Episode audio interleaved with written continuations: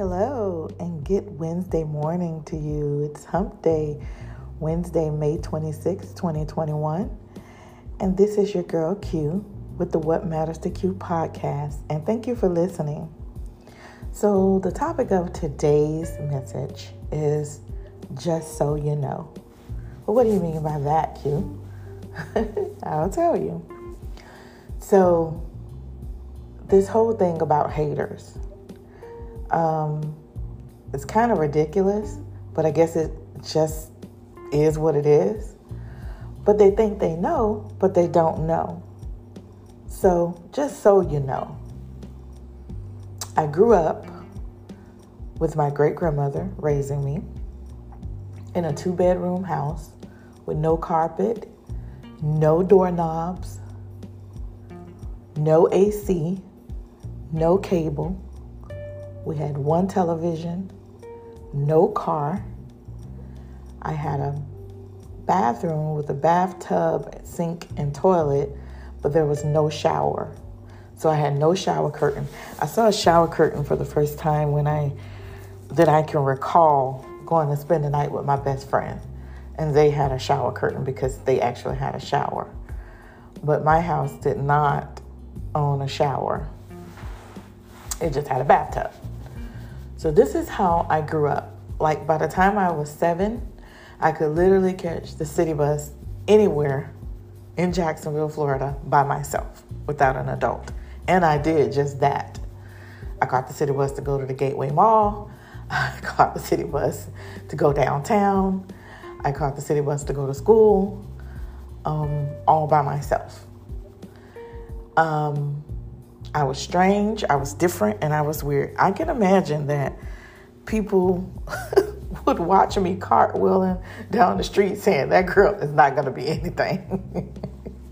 because I was just me. I didn't change for an atmosphere. And I can't own that because I don't think I know, you know, uh, that was learned behavior. It was just who I was. And I was that all the time in every atmosphere. And I'm the girl who was a great athlete, who had a big heart to help all the old people in the neighborhood go sing to them, go to the store for them, help the blind man down the street pick out his clothes. Um, I was the only child, and I was bossy and spoiled by my great grandparents who gave me anything I wanted. So I had no idea that I was poor. Because when I turned my lights on, they came on. When I went to go eat, I ate. When I needed a snack, it was there. But I didn't realize that um, there were things that I just didn't have until hindsight.